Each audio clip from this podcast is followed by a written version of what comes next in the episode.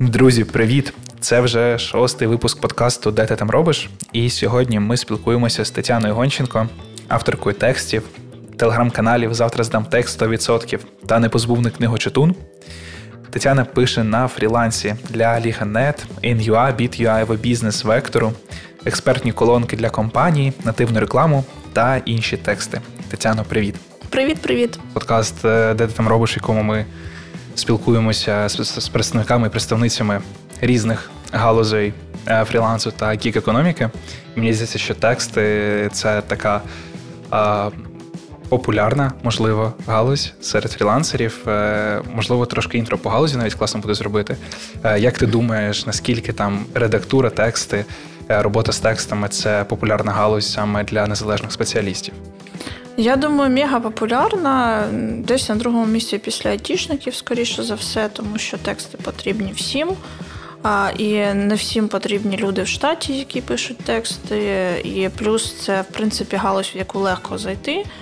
Тут не треба вчити мову програмування, грубо кажучи, тобто закінчив якийсь журфак і вважає, що можна себе пробувати. Але не всім вдасться, скоріше за все, тому що все-таки фріланс. Я думаю, ми потім про це поговоримо. Фріланс, успішний фріланс це така штука, в яку краще входити, коли ти вже щось вмієш, е, щось навчився, отримав якийсь досвід, тільки тоді краще сюди лізти. А яким цей шлях був у тебе? Де ти здобувала ці навички, цей досвід? Я в ЗМІ працюю вже ну працювала раніше, десь вже 10 років до того, як прийшла в фріланс. Загалом я в текстах вже майже 15. В різних редакціях е, я була і редакторкою, і редакторкою відділу, і редакторкою блога е, книжкового. Тобто, потроху всім позаймалась і на новинній стрічці побула. Е, подивилася, як це зсередини, навчилась писати тексти, а потім пішла у фріланс. Новина стрічка це певна жесть по темпах і по навантаженості. Це повна жесть, але це було такий період в житті, коли шалений драйв. Ми працювали фактично цілодобово, це було в Запоріжжі, і я досі згадую ці часи прям з такою з теплотою. Це було важко, але це було класно. А це якось е, вплинуло щось е, щось дало на те, як ти працюєш зараз? Напевно, там я навчилась писати швидко, тому що на фрілансі швидкість це прям одне з головних е, характеристик взагалі роботи, тому що чим швидше ти пишеш, тим більше ти встигаєш написати і більше заробляєш. А на новинній стрічці там просто інколи треба було новину поставити за три секунди після того, як вона з'явилась. І там от відточувалися ці навички. Але не скажу, що я порадила, наприклад, починати зі стрічки зовсім не обов'язково, просто так трапилось. А як власне відбувся у тебе цей перехід на фріланс? Е, що змотивувало, можливо, щось стало поштовхом, і наскільки він був легкий чи навпаки складний? В якийсь момент мене просто задовбало, що я не розпоряджаюсь своїм часом часом. Я працювала в Києві в редакції, дуже рано виїжджала в офіс, дуже пізно поверталася. Інколи на вихідних треба було працювати. Я просто зрозуміла, що у мене накопичуються якісь такі особисті справи, які треба було б зробити, але в мене просто немає часу їх робити, тому що я працюю ледь не цілодобово. І це мене дуже дуже бісило, тому що я собі виписувала в якийсь такий блокнот ці всі справи, розуміла, що у мене закинуте фактично життя, я не живу життям. І в якийсь момент у мене ще не дуже складалася робота в цій редакції. Я туди не так давно прийшла, мені там не подобалось. В якийсь момент я просто вирішила, що я зараз звільнюсь і не буду шукати нову роботу. Типу, а чому б не спробувати? А у мене вже на той момент були паралельно якісь замовники, якісь фріланси. Я, в принципі, фрілансю всі 15 років потрошку паралельно з основними роботами. А якось так складалося. І і подумала, просто написала своїм замовникам, що я тепер звільняюсь, у мене більше часу, чи є у вас більше роботи. Вони сказали, так, є, звісно. І ну, я тоді з переліку понаписувала десь сімом редакторам. Сім редакторів знайомих мені сказали, так, ми візьмемо від тебе тексти, пиши. І я подумала, якщо все так просто, чому я це давно не зробила. Тому це було для мене це було прям дуже мега мега легко. І я навіть подумала, чому я раніше до цього не додумалася. Якщо так говорити про очікування і реальність, оцей перехід він, хоч і був легкий, але точно щось змінилося в роботі. А Де щось співпало з очікуваннями твоїми, а де не співпало навпаки? Не співпало в першу чергу те, що фріланс виявився не свободою. Мені здавалося, що це прям така максимальна свобода, коли ти там. Що хочеш, те й робиш. Їздиш у якісь відрядження по Україні, як мінімум. Там я планувала взагалі писати репортажі, коли йшла на фріланс. Я собі уявляла, що я зараз нагенерую багато тем класних, буду їздити е, по всій Україні, писати репортажі, і от якось так це буде класно виглядати розслаблено. А насправді фриланс це ще більш динамічна робота часто ніж в редакції. Тому що якщо в тебе немає текстів, в тебе немає грошей. Тут, ну якщо редакція може тобі дати завдання і сказати, поїдь кудись, і вона тобі платить зарплату, то тут е, так не працює. Чим швидше, чим більше текстів, чим більше ти швидше ти їх пишеш, тим більше заробляєш. Тому розслабитись не виходить, і постійно якісь переписки, постійно правки. І щоб піти в якусь відпустку, мені треба закрити всі свої задачі. Зазвичай я готую заздалегідь. Тому, ну от напевно, це таке головне, в чому не співпала реальність і очікування і реальність. Угу.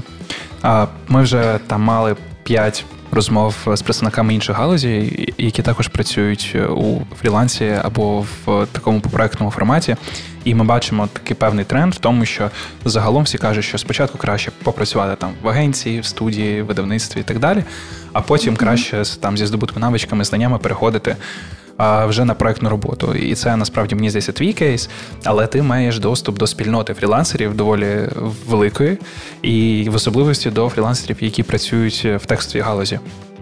Е, чи бачила ти кейси? Тобто, взагалі виникає питання після того, що ми там спілкуємося з успішними представниками галузі, та? то виникає питання, чи можна взагалі зайти в попроектну роботу у фріланс, не маючи попереднього досвіду роботи в цій галузі, але в якійсь ентіті? Теоретично можна, є такі люди, але вони починають з якихось дуже простих текстів, з дуже дешевих текстів за копійки. Це дуже невдячна робота. І треба мати якийсь такий хист до текстів і талант, щоб потім зрозуміти, що не так з твоїми текстами, поправити їх, рости якось далі. А в чому прикол роботи в штаті? В тому, що тебе у тебе є наставник, там редактор або якийсь керівник піар-служби, якщо це в піарі, наприклад, робота або в маркетингу. Вони тебе наставляють, вони виправляють твої помилки, вони готові терпіти твої там якісь те, що ти ще не знаєш, вчити тебе. На фрілансі тебе ніхто вчити не буде. Ти просто напишеш поганий текст, його або не приймуть, або напишуть 50 правок, і ти будеш над ними сидіти і плакати. І просто цей шлях навчання, в принципі, він можливий на фрілансі, але це буде довго, боляче, дешево і, складно. Я не бачу в цьому особливого сенсу. Краще все-таки піти, хоча б пару років попрацювати в штаті, отримати оцей от досвід, е, отримати наставника, редактора, який тебе просто підтягне твої навички, і вже потім з цими навичками йти. Раз ми вже зачепили тему спільноти, маєш цілу спільноту в Телеграмі. А як з'явилася взагалі історія з телеграм-каналом зі спільнотою фрілансерів, е, і як вона працює зараз? Мені треба було просто кудись складати думки щодо фріланса. У мене взагалі два канали: один книжковий, один про фріланс. І от книжковий виник тоді, коли мені треба було кудись дівати думки про книжки, а фріланс, відповідно, просто хотілося. У мене з'являлися якісь цікаві робочі кейси, якісь лайфхаки, і мені хотілося кудись їх е, описувати. Я думала, що це може бути комусь корисно. І таким чином створила цей канал. Е, в принципі, я не дуже займаюся його розвитком. Мені здається, якби я займалася, то там могло бути значно більше підписників. Тому він так зараз поки існує в такому light режимі. Я просто туди пишу те, що мені приходить в голову щодо фріланса. Але я так дивлюсь по охопленням, по фідбеку. В принципі, це класно заходить. Ми збираємося офлайн навіть з підписниками. Вже рази чотири збиралися. Це було прям дуже класно, дуже цікаво. І у мене з'явилось після цього багато знайомих з цієї сфери.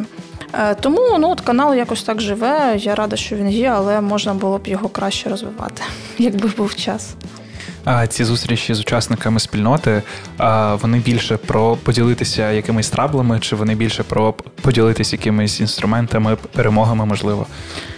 Я думала, що ми будемо ділитись траблами, угу. але загалом це виходить такий скоріше нетворкінг. Всі просто е, так трапило, що е, всі люди, які приходять, вони з дуже різних сфер. Вони всі займаються текстами, але хтось пише англомовні тексти, наприклад, хтось пише блоги для політика, взагалі якогось, або соцмережі веде для депутата, а хтось е, там для компанії, хтось для редакції пише, хтось чисто про переселенців пише. І це дуже цікаво вийшло От на цих е, зустрічах. Ми обговорювали специфіку кожної роботи. А чомусь от саме проблемами ми майже не ділилися, можливо, тому що для цього потрібна якась більш інтимна атмосфера. От коли я зустрічаюся вдвох з кимось, я часто хожу на каву, і тоді, да, тоді ми розповідаємо якісь такі негативні кейси з роботи, позитивні кейси. А коли це там приходить на зустріч 15 людей, можливо, вони не хочуть розповідати щось таке ну, якісь свої негативні історії з замовниками, тому що це може вийти кудись на загал. Ну, може, вони так думають. Тому це скоріше про позитив, ніж про е, скарги. А який аутпут у каналу твого? Чи чи приходили з нього якісь, можливо, замовники, чи він якось монетизується? Трошечки монетизується, це просто копійки, пару разів там була реклама. Ну, знову ж таки, я не ставлю собі це за мету.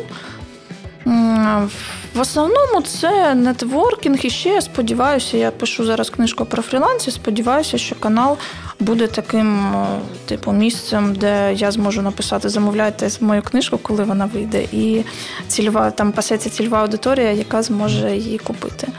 Е, хоча це не основна мета. Ну, я не скажу, що я його веду чисто, щоб там продати потім книжку. Е, замовники пару разів приходили, але тут фішка така, що канал у мене для фрилансерів, а не для замовників. Тому замовникам не сильно цікаво його читати. Хоча там я знаю, що там є кілька замовників, але все-таки контент це ну, не не той, щоб їм було якби нерелевантний для них контент. Ось для них варто було б вести якийсь інший канал, але це плани на наступне життя. А про що книга? Можеш трохи трохи більше про це розказати? Книга теж про фріланс. Я, от як я вже казала, я ходила на каву з різними людьми, з замовниками, з фрілансерами, і чула дуже багато дуже цікавих історій, і чула, що всі один одного не розуміють. Ну, от мені замовники казали, ми намагаємося працювати з фрілансерами, але дуже часто це такий болючий досвід. Вони не здають текст, вони здають не той текст, не читають бриф, і дуже багато всяких проблем з ними виникає. І так само фрілансери мені розповідали, що замовники інколи бувають неадекватні. Ну я й сама це знаю, в принципі. Вони вносять якісь неадекватні правки, і чого тільки не буває. Я це все послухала і подумала, що класно було б таке такі кейси, такі історії зібрати в одній книзі. І я якось об'єднати, е, грубо кажучи, щоб всередині книги поговорили і замовники, і фрілансери між собою і знайшли якусь спільну мову. Бо часто замовники просто не розуміють, що фрілансеру від них треба, щоб написати хороший текст. Що Вони не розуміють, що їм потреба там ТЗ, наприклад, дуже чітке ставити, або що треба адекватні дедлайни ставити, що за день текст не пишеться, або платити знову ж таки нормально. Е, вони не розуміють цінність текстів дуже часто.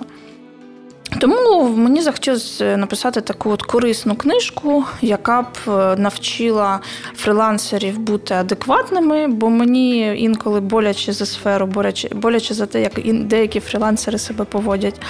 І в той же час навчила замовників краще комунікувати з фрилансерами, давати їм адекватні завдання. Ми адресуємо, напевно, більше болі фрілансерів. Можливо, якийсь, можливо, спойлер, та? Е, якісь е, поради, е, що що фрілансерам може видаватись нормальним, насправді треба робити по-іншому. Ну, от щось, можливо, що в мене в рутині, там я звик, що я кажу, там, що здам сьогодні 100%, здам текст сьогодні 100%, а здаю текст завтра, і мені здається, що це нормально. Але це щось супер очевидне, бо це очевидно ненормально. Але ти говориш про те, що хочеш створити цю спільну мову для uh-huh. фрілансерів і замовників, і щоб фрілансери були адекватними. І от ця адекватність, через що вона проявляється, що треба робити, щоб бути класним фрілансером, який не от там той підрядник, якому ми дали колись текст, він його нормально не зробив, та щоб бути повноцінним партнером і допомагати клієнту зростати там чи вирішувати ті цілі, для яких зі мною працюють? Ну, в першу чергу читати бриф. Я здивувалась, що багато фрілансерів просто не відкривають зовсім бриф, який йому дають замовники. А Це... як вони пишуть текст? Вони просто беруть тему. І все, в бриф вони не вчитуються. Okay. І в результаті там в брифі може бути написано, і якою мовою має бути текст, там і розмір, і яких героїв краще взяти, і так далі. Дуже багато інформації, яка справді корисна для написання, і яка більш того допомагає писати цей текст. Його легше стає писати. А вони просто якось не відкривають, не вчитуються, в результаті присилають зовсім інший текст. І замовник незадоволений, фрілансеру доводиться переписувати, витрачати свій час. Мені здавалося, це така очевидна річ, але насправді чомусь фрілансери забувають на це і вважають, що це даремна витрата часу читати ТЗ. Дуже дивна історія.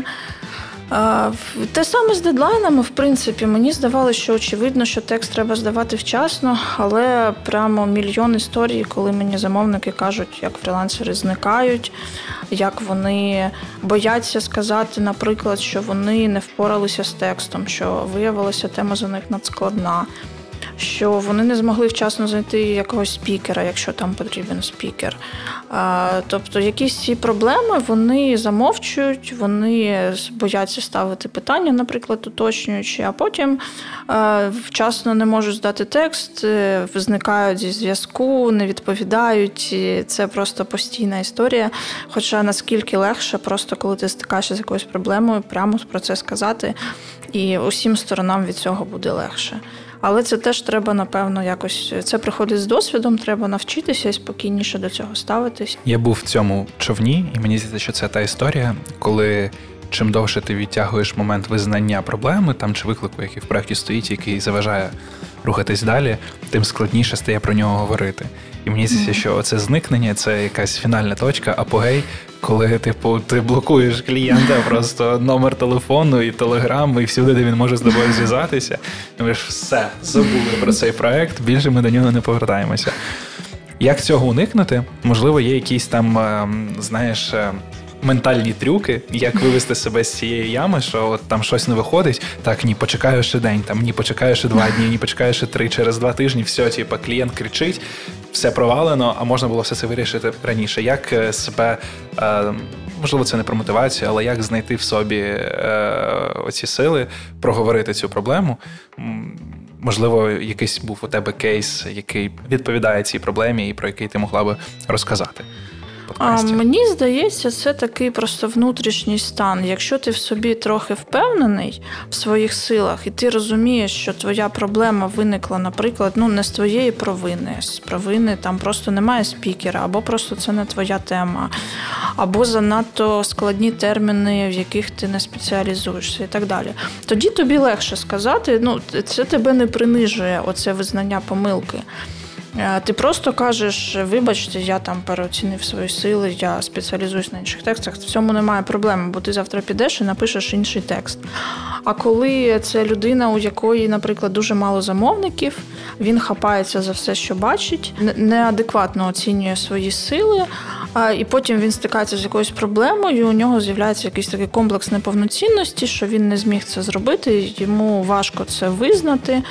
А от тоді починаються проблеми, тоді він вважає, що сховатися легше, ніж повідомити, що він це не зробив. Але насправді просто треба мені здається, треба розуміти, адекватно оцінювати свої сили і розуміти, що замовнику в сто разів краще вчасно почути про твої проблеми, ніж потім за тобою два тижні бігати, шукати іншого виконавця, не розуміти, що відбувається, і так далі. Це прям в рази краще е, для замовника і для тебе, і ти не будеш мучитися тим, що ти ховаєшся.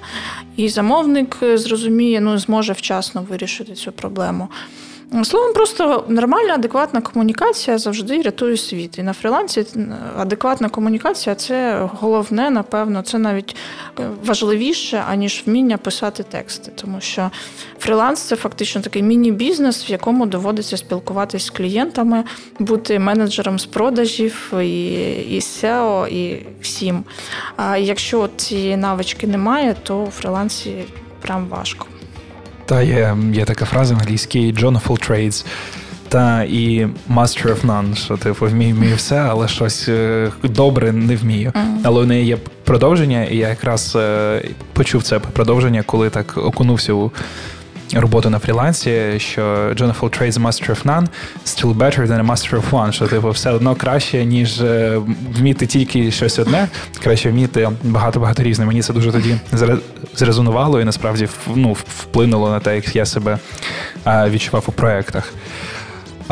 Тема ментального здоров'я насправді дуже актуалізувалась там останнім часом, навіть не говорячи про контекст війни в Україні. Тому що для нас це особливо гостро. Але, наприклад, в Америці, е, в якій історія з фрілансом і з гік-економікою е, більш розвинута і більш, можливо, не те, що розвинута, але більш досліджена, бо у нас вона справді супер розвинута, але зовсім не досліджена. Але це більше в парадигмі е, співробітників, та що важливо mental health співробітників, які працюють на компанію. А я думаю, насправді, що у фрілансерів всім більше челенджів, тому що коли ти співробітник працюєш на компанію, у тебе є команда, у тебе є супервайзер е, в е, класному випадку, якщо пощастить, то він буде класний і готовий буде тебе чути. І загалом е, є оце якийсь е, обмін е, емоційним ресурсом і спільнота взаємопідтримки, до якої ти можеш завжди звернутися з проблемою чи з порадою. А фрілансери вони якби самі по собі. Я думаю, що це велика удача, що є такі спільноти, як твоя. Коли можна об'єднатися з кимось, поспілкуватися, обмінятися досвідом. Sorry за таке довге інтро. Насправді я все веду до того, що одні з тем, про яку ти пишеш, це синдром самозванця. І коли немає адекватних джерел валідації моєї роботи її якості, дуже важко зрозуміти, роблю класно чи не класно. Пропоную про це трошки поговорити. Яка твоя історія з цим феноменом? Можливо, маєш якийсь особистий кейс, е, і чому загалом ця тема важлива? Чому важливо про неї говорити? Синдром самозванця мене переслідує постійно. Так, на фрілансі це ще більша проблема, ніж в редакції, тому що там в редакції є якийсь начальник, який зазвичай похвалить, або там, не знаю, читачі дають фідбек. На фрілансі важче, але я в якийсь момент навчилася просити фідбек у своїх замовників. Ну, знову ж таки, недавня моя історія. Я пишу для однієї компанії вже там кілька років.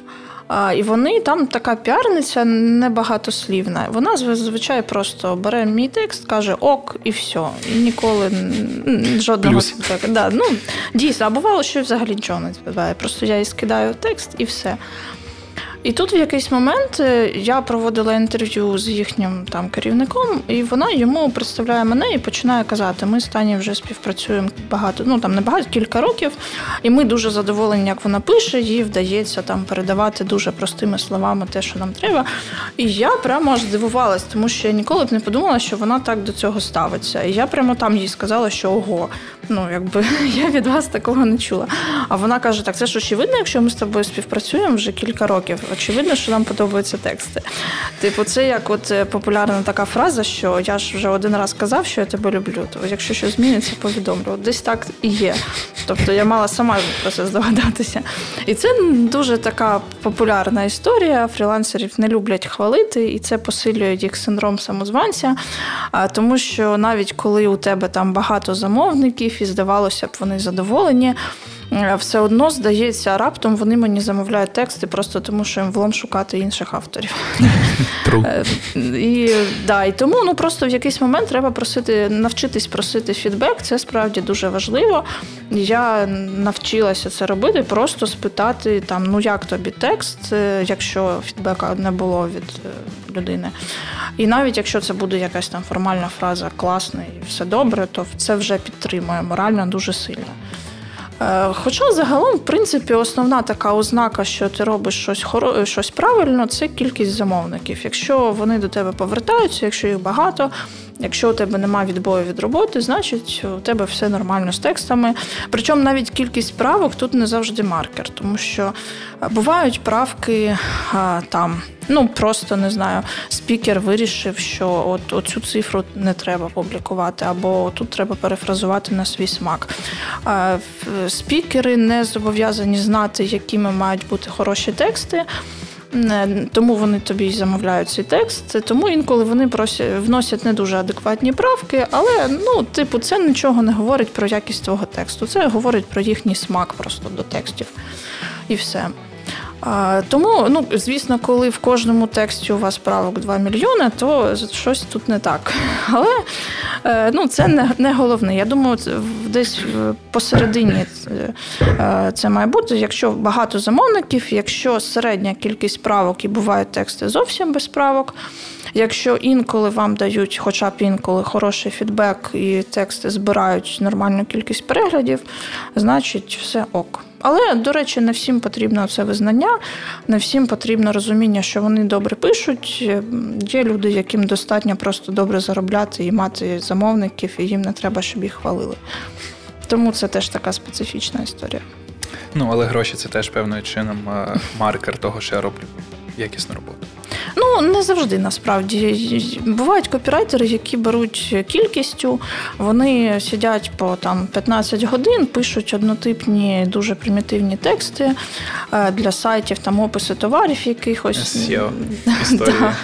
Нормально більш-менш на цьому заробляють, але це не значить, що них хороші тексти. Ну, але знову ж таки, хороші це теж дуже розмите поняття, тому що якщо цьому замовнику подобається така якість, якщо йому не треба краще, е, особливо за ті копійки, які він платить зазвичай, то чому ну значить нормально, навіщо типу, навіщо кудись розвиватися, якщо людину це раптом влаштовує? Ми, до речі, дуже класно зараз е, підійшли до теми влаштовує, не влаштовує, бо е, тексти потрібні всім, бо це інструмент як ми доносимо інформацію один до одного, і галузь насправді величезна. І проєктів дуже дуже велика кількість, що було таке, що ти відмовлялась від проєктів. Та і як е, для себе, наприклад, як редактор-початківець, як мені для себе визначити, де мої червоні лінії. І там, от цим я буду працювати, а тут платять гроші. Не знаю, хочу працювати чи не хочу. Звісно, не дуже цікаво. І в що це потім може вирости. Це дуже важлива штука, насправді показати собі і визначити, що ти хочеш робити, а що ти не хочеш робити на фрілансі. І мені здається, це така важлива помилка, яку роблять початківці фрілансери. Всі вони нагрібають собі роботи, да. а потім а потім не знають, що з нею робити. Да, Тому що оцей текст взагалі ти в цій темі зовсім не розумієшся. Оцей текст просто тобі не цікавий. І сидиш, і і потім вони зникають, і і замовники за ними ганяються два тижні. Тому дуже важливо окреслити, які тексти ти хочеш писати, які не хочеш. Наприклад, я пишу про бізнес, але якщо це економічні тексти, фінансові, я за таке не беруся, тому що я розумію, мені це ну, не цікаво абсолютно, це скучно, нудно. І якщо це текст, наприклад фінансової компанії про те, як налагодити там відділ продажів, наприклад, то да. А якщо це текст про саме про фінанси, то ні, я за таке просто не берусь. Хоча я робила такі помилки, бралась, потім сиділа, мучилась. До речі, те саме з текстами, наприклад, про Е, оці всі метрики в маркетингу, як виміряти там. Ну ой, це дуже. Я пару разів теж таке писала, і це зазвичай це дуже скучно, і для мене це важко. В якийсь момент треба обов'язково визначитись. Хоча інколи навіть досі у мене бувають ситуації, коли я беру за абсолютно нудний, нецікавий текст, але за нього пообіцяли заплатити, наприклад, там в два рази більше ринка. І я думаю, ну ладно, трошки помучуюсь, але але хоча б трошки більше зароблю, ніж зазвичай. Е, дуже часто це закінчується тим, що я потім думаю, та навіщо я взагалі за це взялась більше ніколи в житті. Але бувають випадки, коли виявляється, що це простіше, ніж мені здавалось, і я там за дуже доволі швидко заробляю нормальні гроші і радію, що я все-таки погодилась. Ну, Треба завжди спробувати вчитатися в ТЗ і спробувати зважити все-таки, наскільки вам буде неприємно це писати. Ну і треба ще розуміти, що кожен раз, коли берешся за такий текст, це такий плюсик в копілку твоєї депресії, тому що чим більше тобі не буде подобатись робота, е, тим е, швидше ти вигориш, і тим швидше захочеться просто кудись втекти і не бачити тексти зовсім ніколи в житті більше. А по твоєму досвіду, яке співвідношення оптимальне текстів, які мені подобаються, які я хочу писати, і текстів, які приносять хороші гроші, яке там ну пропорційне там співвідношення їх до моменту, поки ти починаєш від цього втомлюватися. Я намагаюся, я собі навіть в якийсь момент ставила мету взагалі не брати не братися за тексти, які мені не хочеться писати, бо психічне здоров'я все-таки важливіше. Але все-таки ну, десь може 10% текстів таких мені трапляється, причому не завжди це через гроші. Інколи це буває через хороші стосунки з замовником. Він мені там зазвичай дає нормальні тексти, а тут йому попався такий поганий. І він ну зазвичай такі замовники напряму мені кажуть, Таня, ми не можемо знайти автора на цей дурацький текст, але нам його треба написати. Допоможи нам, будь ласка. Це, в принципі, неправильно йти на такі історії заради хороших стосунків, але я людина слабка, я все-таки ведусь на таке і потім дуже довго матюкаюсь. Е, хоча я, в принципі, вже починаю вчитися відповідати, я прямо буває пишу напряму редактору, що sorry, але я прям так і бачу, як я буду мучитись, коли писатиму цей текст, тому краще я просто відразу відмовлюсь і все, бо нічого хорошого з цього не вийде. Ось, а загалом я ділю всі тексти, які я пишу, навіть на три категорії: uh-huh. не тільки тексти для грошей, не тільки для душі, а ще й тексти для навчання. Тобто, це такі тексти, які трошки складніші, ніж те, що я зазвичай пишу. А, і, Але вони потрібні для прокачки, ну для росту якогось. Бо якщо писати тільки те, що тобі легко писати і подобається, ніколи не будеш рости далі. Е, тому інколи буває, що мені прилітає якийсь такий текст, який я, в принципі, ну мені я відчуваю, що я буду мучитись, коли буду його писати. Але врешті я щось після цього отримую. Я або розберуся в якійсь темі, яка може бути перспективною, або познайомлюсь з якимось спікером, е, з яким мені важливо і далі бути знайомою. Або, наприклад, для якоїсь компанії цей текст напишу, яка, яку класно додати собі в портфоліо, що я для неї написала. Е, так що варіантів може бути багато, це не тільки там для грошей або для, для задоволення. Повертаючись до взаємодії з клієнтом, тут е, я таку історію насправді зараз зрозумів, що ми говорили в подкасті вже про правки і про те, як їх приймати але ми ще жодного разу, мені здається, не говорили про те, як від правок відмовлятися. Та от е, ти згадувала зараз в нашій розмові, що буває таке, що приходять правки, а це якийсь типу булшит абсолютний, і ти розумієш, що це ну не можна це вб'є текст, просто його знищить. А як прокомунікувати замовнику так, щоб він обрався? Бо це ж все таки там клієнт завжди правий. До речі, uh-huh. про це можемо трошки ще поговорити після цього. Але спочатку про правки, та тобто як відмовити, відмовитися від е, частини там правок правок, які надходять від клієнта, якщо ти розумієш, що вони не підходять взагалі до цього тексту.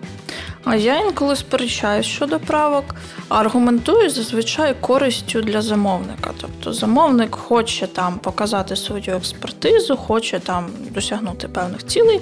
І я йому починаю показувати, що от дивіться, оця фраза, яку ви хочете додати, вона занадто канцелярська, вона не зацікавить читачів, вони на цьому місці запнуться і не захочуть читати далі, грубо кажучи. Або е, там от ті всі канцеляризми, які дуже люблять додавати спікери. Покажуть, що ви така нудна людина, з якою краще взагалі не мати справу, і що ну, цей текст стає нечитабельним. Е, не всі погоджуються. Ну насправді мені в цьому легше, тому що більшість моїх текстів не підписується моїм іменем. Бо я пишу або нативну рекламу, або експертні колонки. Ці колонки підписуються іменем експерта. І Якщо він хоче туди внести якусь фігню, то хай він потім і віддувається, там стоїть його ім'я. І в принципі, я, ну, Мені то чисто для душі хочеться, щоб текст був хороший, але якщо вже експерт не хоче вносити мої адекватні пропозиції, а хоче додати свої там якоїсь канцеляризмів, грубо ну це його справа. Е, бувало у мене ситуації, коли читабельний абсолютно текст, це була нативна реклама в одному ЗМІ, абсолютно класний читабельний текст. Переписали прям на 50%, і це стало просто нечитабельно. Взагалі нечитабельно. Просто суцільні канцеляризми, суцільні якісь е, там звороти, чисто такі корпоративні, які не несуть жодного сенсу взагалі. Що ви зробили ну, з моїм хлопчиком? Ну так, це було дуже сумно, тому що я ну тема була доволі складна, і я спеціально так виписувала її, щоб люди зрозуміли, прочитали і зацікавились. А вони перетворили цей текст на щось таке, що далі першого абзацу не прочитаєш. Редакція сказала: ну ладно, замовник так хоче, хай буде. І він вийшов, на щастя, без мого е, прізвища в кінці. Але було сумно, тому що пропала така робота. Я просто ну, зрозуміла, що я дарма старалася і витратила стільки часу, якщо можна було просто як прес-реліз написати дуже скучно і швидко, і, і їх би це влаштувало. Враховуючи контекст фріланс-роботи, те, що насправді е, нам, фрілансерам, рідко здається, що ми щось зробили дуже класно, а коли здається, ми цьому дуже радіємо, ми хочемо, щоб це побачило світ. Як після такого рухатись далі?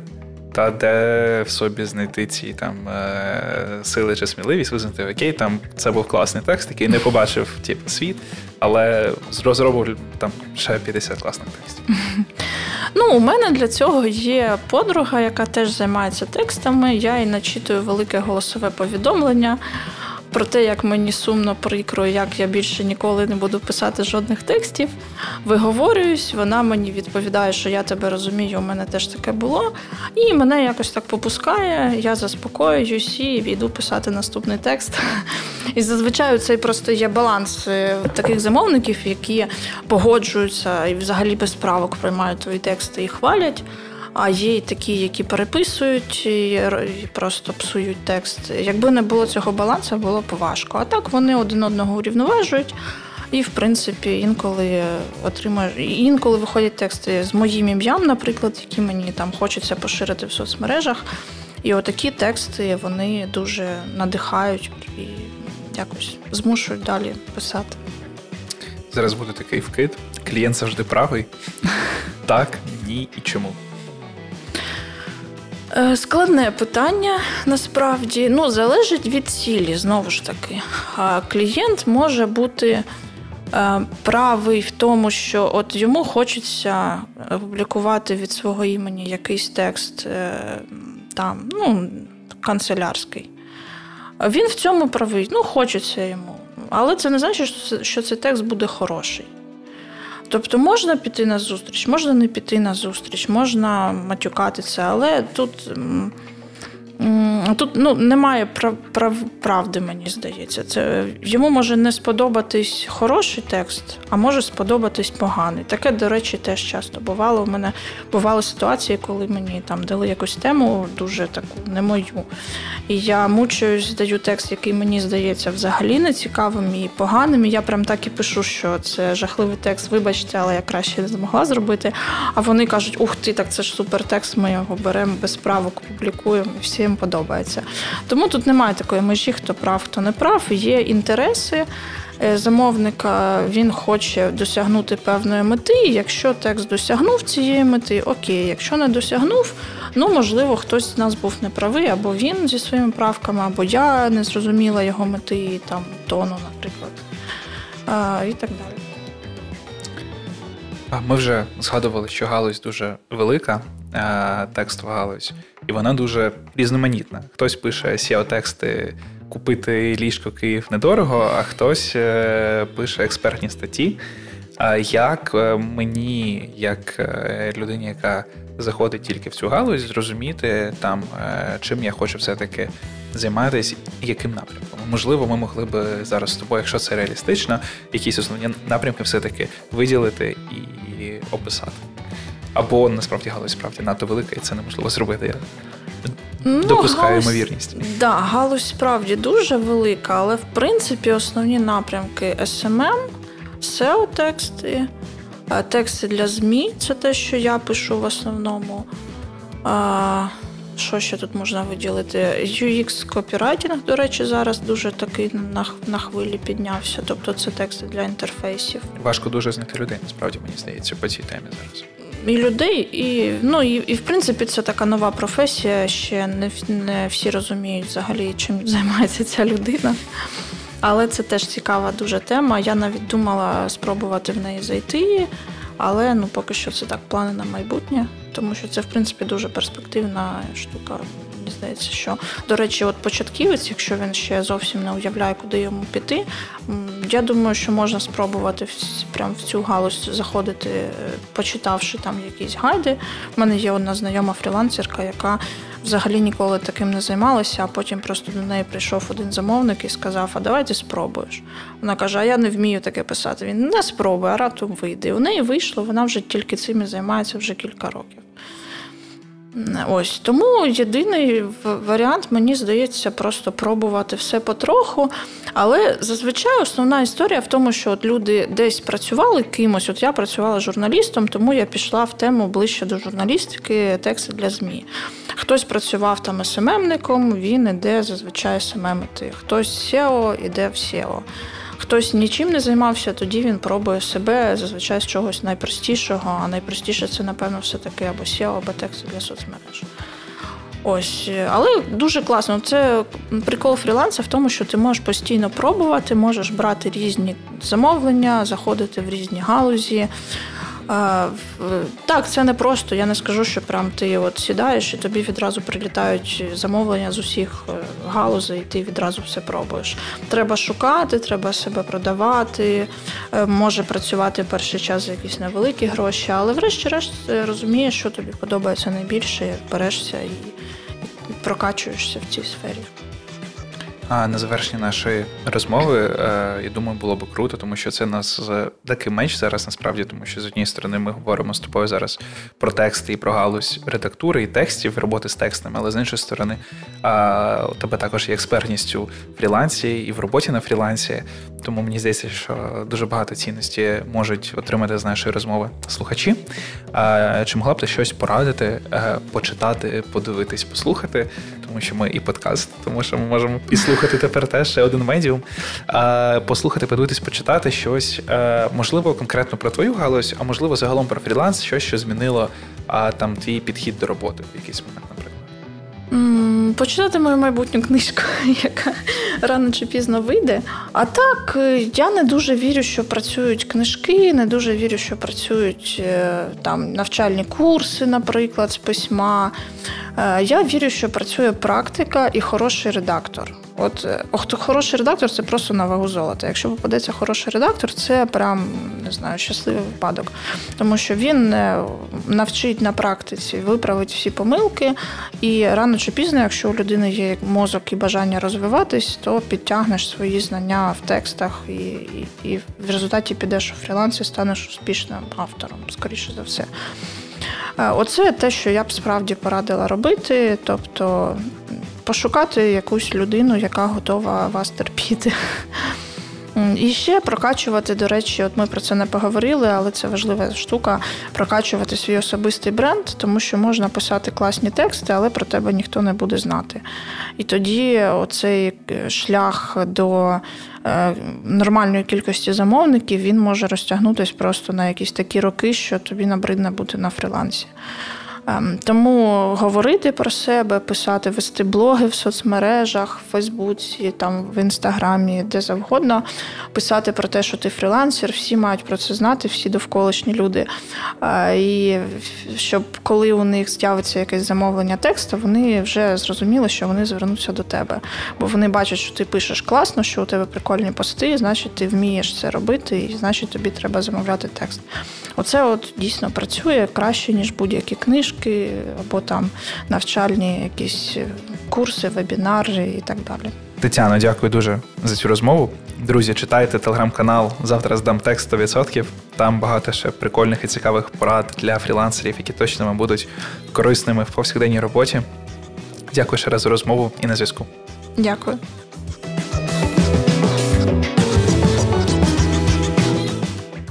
Подкаст створено про природреновацію у партнерстві з Urban Space Radio та MakinSense International у рамках програми Мріємо та діємо, яка впроваджується за підтримки американського агентства США з міжнародного розвитку USAID.